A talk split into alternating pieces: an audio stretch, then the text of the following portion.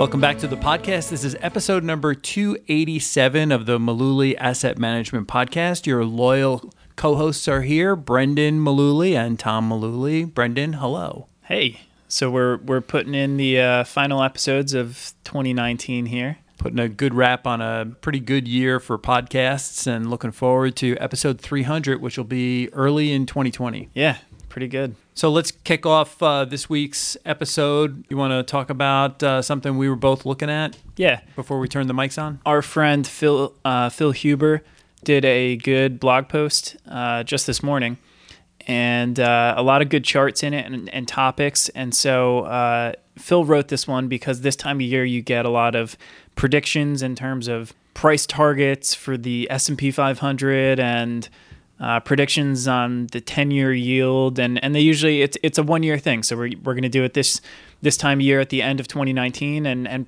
project what's going to occur in 2020 as if anybody can actually do that. The so other if thing, the other thing is that uh, he raised a good point. Like if you say you didn't like the market in 2019, that was your stand for the year. Like I said, the you know someone was out there saying the market's gonna go down or not be positive for 2019, and then they flip the calendar one page into January 1st of the next year. How can things suddenly change just because the calendar changed? Right, like the the the market doesn't know that we've orbited the sun one full time now, and and we're entering another year. These are arbitrary things that we put on ourselves to to measure periods of time. And to to your point, I mean, uh, I, saw something just this morning, and it was it was uh, Stanley Druckenmiller who uh, a year ago was very very negative on the market and railing against the Fed. To his credit, today still railing against the Fed because he always probably will, but admitted that a year ago he was absolutely totally wrong, and he's had to adapt over the course of the year. So predictions over a one year time frame are really hard because Stanley Druckenmiller is by all by all accounts one of the best investors of this generation. Yes. I, I would think most would agree with that. Yeah. So really tough to do. Nonetheless, we get these research pieces from every investment bank uh, and mutual fund shop out there on earth and we laugh at them. So Yeah. instead of laughing at them, Phil put together this piece and he said, let's think about some trends over the next decade as opposed to one year because it, it's it's easier to predict things when you've got a, lo- a longer runway, uh, bigger picture topics, and uh, you know there there were a handful of really good charts and uh, some insights from Phil here, but one in particular that caught my eye, uh, and this again maybe uh, going back to the futility of one year predictions, uh, looked at analyst predictions from a year ago in December. The analysts were trying to predict where they felt the 10 year uh, treasury yield was going to end this year. And I don't know if you want to generally describe this this chart. We'll we'll link to this so you can check out the visual. But man, You- yeah, you don't even need the the actual numbers down the side of the the graph to see it because all the lines are above it. I mean, they basically started at where the ten year yield was a year ago, and you started a straight line. Virtually everybody, everybody had said interest rates were going to be skewing higher, and some much higher. So let's let's rewind the clock. Uh, about a year ago, I think we had just gotten not not far off the mark. We had just gotten our third rate hike Right. of the calendar year, and the ten year at that point was around uh, looks like two point six, maybe two point seven percent. Right. And let's also remember at the beginning of December a year ago, Chairman of the Fed came out and said, We are nowhere near neutral. I envision several more rate hikes Was was going to add the 2019. was going to add the same thing because we recently heard from the very same man who says that they don't really see themselves doing anything next year. So I would take that and throw it out the window too because who knows? Right. They have to adapt to, to new data as it comes out and they're going to do what they have to do, but we demand these predictions. I'm not I'm not here knocking on Jay Powell. That's a really hard job to do. He has to stand up at the podium and answer these ridiculous questions where people expect him to predict the future. Unfortunately, you uh, get backed into a corner and you have to say something. And then you say something and it ends up being the opposite of what you do. He probably would have said we're probably going to we're going to continue the the hiking cycle if we were 12 months ago right now. It's exactly basically what what, he he, did. yeah. So, why didn't that happen? Well, things changed. It's so So funny don't, don't when we're talking about, on that stuff. you know yeah, I mean? you Like, can't. When you're talking about the Fed in particular and interest rates, the press bashed Janet Yellen Mm-hmm. because she always used the term data dependent. The direction of rates is is data dependent. We have to wait and see what the numbers are going to give us before we can determine what to do. The hilarious thing is, if you look at the comments from her predecessor, Ben Bernanke, there's that, that phrase again, data dependent. Then you go back to Greenspan, data dependent. You go back for the last five Fed chairmen, they all use the same phrase, data dependent. So I, I think that the problem is that we all want answers. Nobody want that because basically what data dep what data dependent means to me is we don't know. We'll we'll get back to you when when we do know. Like Yeah. when when the future becomes the present, we'll tell you what we want to do, which is a non-answer. And people hate non-answers. They want the certain answer, which says, "Hey, we're gonna meet in March and we're gonna hike then because of this, that, and the other thing." I'm sorry, that doesn't. That's not how the world works. The addendum to that is you will then hear people say, the Fed is always behind the curve, meaning How could they possibly be anything they, but behind the curve? they have to be behind the curve because they're data dependent. They have to wait for the numbers to come out. Exactly right. right. They completely whiffed this year. I mean, not even close. Where's the 10 year? Oh, meaning meaning back to the the analyst here Right. predicting the ten year. Yeah, Right. I, I was going to say before, whiff is is the one word description of of this chart. I mean, the the ten year yield is is hovering down around two percent now, and and a lot of these predict, predictions had it up north of three percent. I mean, I know uh, also about a year ago that's what uh, Jeff Gundlach was saying, one of the smartest bond managers out there. Wrong again. Right. Right. And again, not uh, I, I would I would never sit here and say that uh, Jeff Gundlach is not a smart guy. I think anybody who's heard him speak uh, and looked at the performance of his DoubleLine funds over the over the years would would say this guy knows what he's talking about. Uh, This is just a really hard game to play, and you don't have to play it. No. That's that's I think the important thing for a lot of people to take away from this is they don't you don't have to have a view on where the 10 year is going to end 2020 to invest your portfolio in a sensible way. So let's talk about being sensible. When interest rates go up, like most bond analysts predicted 12 months ago, when rates are going up, what happens to bond prices or bond values? They go down. Right. What happened this year with bonds? The opposite of that. Right.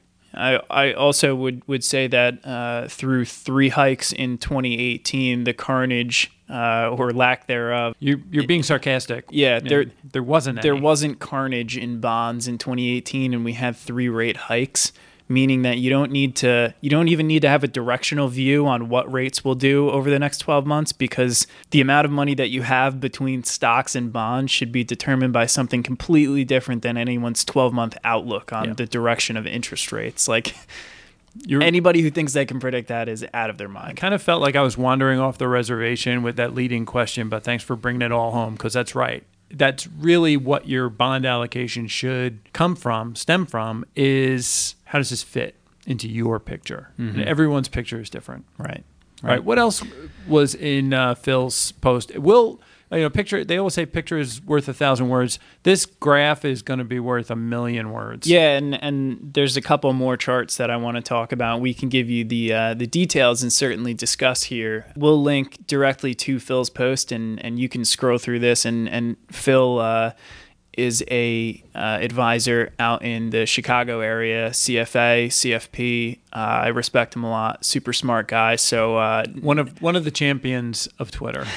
for sure. I would check out his uh, commentary too because I largely uh, agree with with what he had to say too. But another another one that that Phil outlined here, and again this is this is uh, you know over the 2020s let's call it. He he uh, posited that politics will matter much less to your portfolio than you think they will, right. which seems. Uh, unbelievable at this point in time with with the news cycle the way things are but Markets are going up and down based on every tweet that's out there. seems seems like it and and I know everyone's going to get riled up over you know elections next year too. But but Phil shared some numbers here, and these were courtesy of I think uh, BlackRock and Morningstar had had put together this stuff. But in election years. Uh, the numbers for stocks and bonds in terms of their, their annualized returns in years where a new president is elected versus all election years versus when the incumbent president wins. The story here is that they're positive across the board. Slight, slightly different in some of these scenarios, but I don't, I don't really think that there's anything on average to, to show here that, uh, you know, the outcome of an election should have you making binary decisions about whether to be in or out. But Brendan, a couple of clients have told us that if Trump doesn't get reelected, this stock market's going to zero.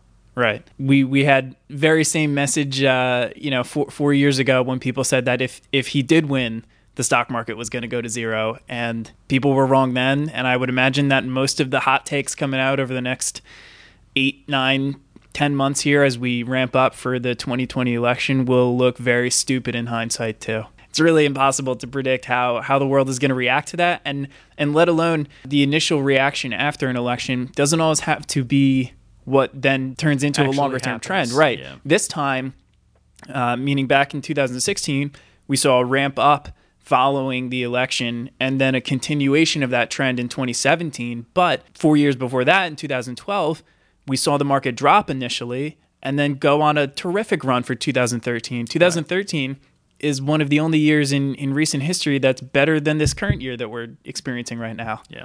That was a terrific year. so was. there's not a lot to discern there. I think it's more noise than than signal uh, when it comes down to it. And uh, a follow up chart to that from Phil was just the annualized returns during every president's term going back to Hoover. One thing that, that you pointed out that I thought was was pretty wise is that uh, these are you know f- four year blocks of time that we have uh, mapped out here, and So let me just give the backdrop for the listeners. So what Phil did was he I don't know if Phil did this or it came from, from it's from Dimensional. from Dimensional. So Yeah. it shows that for each four year term, starting with Herbert Hoover going right through Trump, what have the returns been? Doesn't matter if you're red or blue, what have the returns been? And and I think the insightful thing that you added was that sure, uh, you know, we've we've had some different periods, higher and lower in terms of returns, but there are only three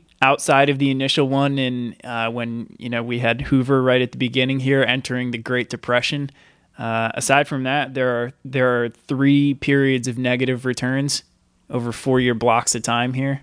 That's covering like 80 years. Yeah, that's that's a lot of time, and and so I think to just strip out like whether this person specifically the president or their political party had an impact on what was happening with with stocks or the business climate at the time. Your your general point, I think, was that if you give the stock market four years, your your odds of earning some kind of positive average return on your money pretty good. Pretty good. Not a guarantee for sure. Right. Uh, nobody would say that, but pretty freaking good. And if we're talking about two presidential terms, that's almost a decade, and and I can tell you the the odds are uh, above ninety percent if we're talking about historical. What what has the S and P 500 done over periods of time when you stretch it that long? So So who were the negatives? the negatives were one one of FDR's four year terms was was negative because we entered the Great Depression and then it had like a second wind in the back half of the 30s.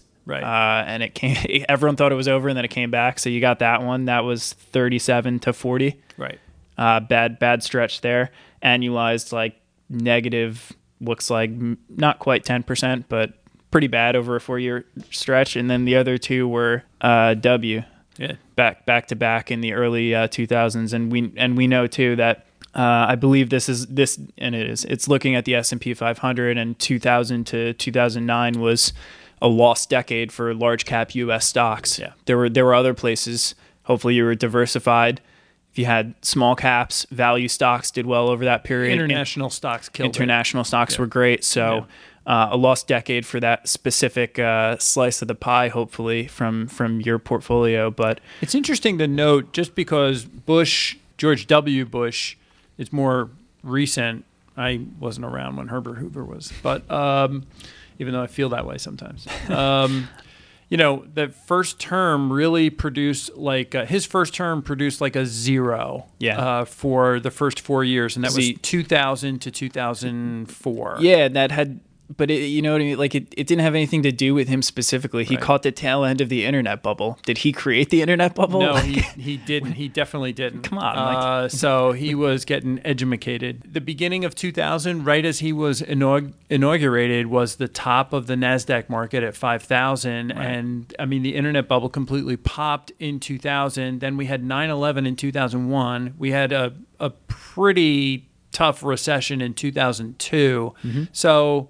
I'm not making excuses, but this is kind of how these things snowball. Yeah. And then 2000, his second term, 2005, 2006, and even the first two thirds of 2007 were actually really good, but wiped out in the summer of 2008. Right.